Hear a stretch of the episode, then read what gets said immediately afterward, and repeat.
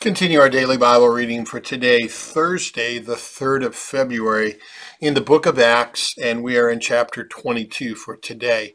Uh, the book definitely has a, an apt title to it, doesn't Acts or Actions. This is a book that's on the move, or describing how the church is on the move and how the, the message of the gospel is an urgent message that we need to get out, and, and how that world, where there's going to be resistance in, in that world that we go to, uh, but we keep uh, being faithful. Listening to words of Paul yesterday, uh, we read in chapter 21 how he said, um, I know this is my calling. I know that, that uh, it's going to bring trouble in my life, uh, but yet we remember the words of Jesus Jesus. He said to deny yourself, take up your cross, and follow him. And that following him, Jesus said, would would mean they're going to treat us like the way they treated Jesus, but with the with the knowledge that Paul had too, knowing that following him not only meant the troubles we would have here, but Jesus died, rose from the dead, and went to heaven uh, that we're going to follow him there as well. And that's uh, that's what keeps us going. And that's, again, uh, backs us up and reminds us about what's most important in life and the reality of this life. Uh, COVID is kind of waking us up again to something we,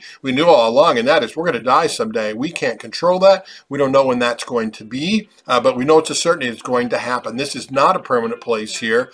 Um, it's certainly fraught with uh, with the diseases and, and all of the physical things that happen to us. There are natural disasters. We're dealing with some some snow here and, and accidents and things like that. This is not a permanent place. Don't store up your treasures here on this earth, Jesus said. Store them up in heaven in a place that's going to last. And then look at your life from a totally different perspective, which we do as Christians. So let's look at Paul's zeal. Paul has the opportunity now. Um, I say opportunity kind of loosely. He's basically been taken into captivity. Uh, he can do no other. But Paul looks at this as an opportunity to speak about the hope that he has within him. So he does that that. Uh, Paul has such a varied background and so much education. He can speak to a number of different audiences and be able to know what, what it's like. He's very well educated, uh, but he's also a citizen. Um, he's a Jewish background uh, and all of that, which uh, opens the door for him. But he sees that as a steward, that God has blessed him with all those things so that now he can use that for the good of the gospel. And that's the way we need to look at our lives too. Wherever we've been placed, whatever gifts we have, people that we know, family that we're in, those are all opportunities for us to be good stewards uh, of what God has given to us in our time, our talents, and in our treasures. So chapter 22, uh, now Paul is going to get a chance to speak to this group.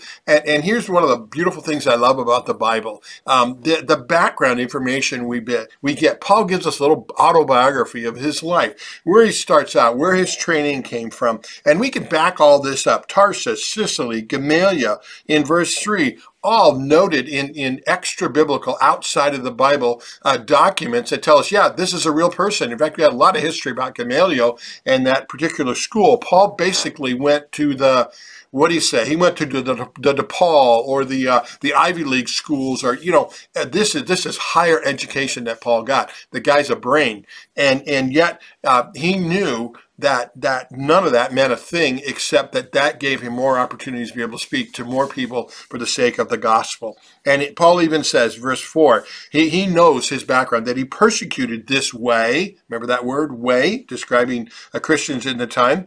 Um, and he, he brought them to prison and he wanted to try to execute them, uh, brought them into bonds into, into Jerusalem. Uh, and then Paul goes into telling the account of when he was converted, when, when that lightning bolt hit him. And here's another one of the beautiful things of Scripture. Paul, this is told us in, in Acts chapter 9, um, Paul retells it here in Acts chapter 22, and he's going to retell it again in Acts chapter 26. Why is that beautiful? Well, hey, if the Bible is, and we don't believe it is, but critics say that, the Bible is all these made up stories, why would you take the time to tell the same story three times? It just verifies the validity of the truth of Scripture, and, and, um, and it just helps us to understand it better. You know anything, repetition is, is the mother of learning, and to read this story three times just drives it home home about, about who the identity of Paul is and makes him more real for us. And he and he um, he brings up the fact that you know God did speak to him. Look at those red letters. If you have a red letter Bible, here's places outside of the Gospels where it's uh, we're hearing about and hearing the very words of Jesus and Paul speaking to, or, or, Jesus speaking to Paul, converting him, bringing him to faith, bringing him back to him, and then telling Paul what he's going to be doing. Why is Paul so adamant about his work? Because he literally has been led by God to do it. You and I hear in God's word too um, how, how God has gifted us, and blessed us with the gospel, blessed us with this faith, and we know what we ought to do with it. Go and make disciples of all nations, baptizing, teaching, um, look for ways to be my hands and feet in the world, Jesus said. When I was hungry, you fed me. When I was thirsty. All those calls from God uh, to be active about in, in the life that we have uh, in the days that we have here on this earth. In verse 16, Paul brings up again the power of his baptism.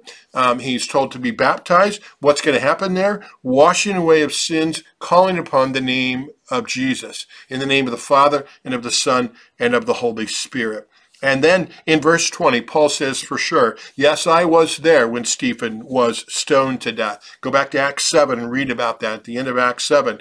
Uh, he says, I myself was standing by and approving and watching over the garments of those who killed him. Paul repents and comes clean uh, from his sin and is willing to admit it and talk about it because he know that he's been forgiven by God. And it says that and up to this point, uh, they were listening very intently to Paul, but when they start talking about going to the Gentiles, uh, this Jewish crowd is going to react. They do, as usual. Um, give them some, uh, don't be so harsh on them. There are always misunderstandings you and I have. Um, sometimes we're going down the wrong path. Satan is teaching us the wrong thing and pulling us away. We all need to be brought back to the truth. Um, so look at them in that sense and continue to pray for our, our Jewish brothers and sisters in Christ or people that we know uh, that they might come to know the truth about, about Jesus Christ.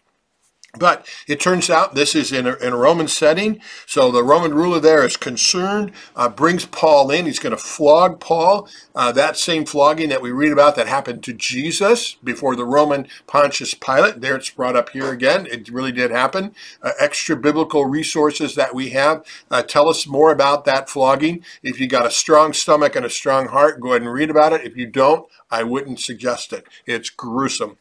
Um, but uh, when it comes to the point where here now Paul is going to use to his advantage and more so for the advantage of the gospel, the fact that he's a Roman citizen.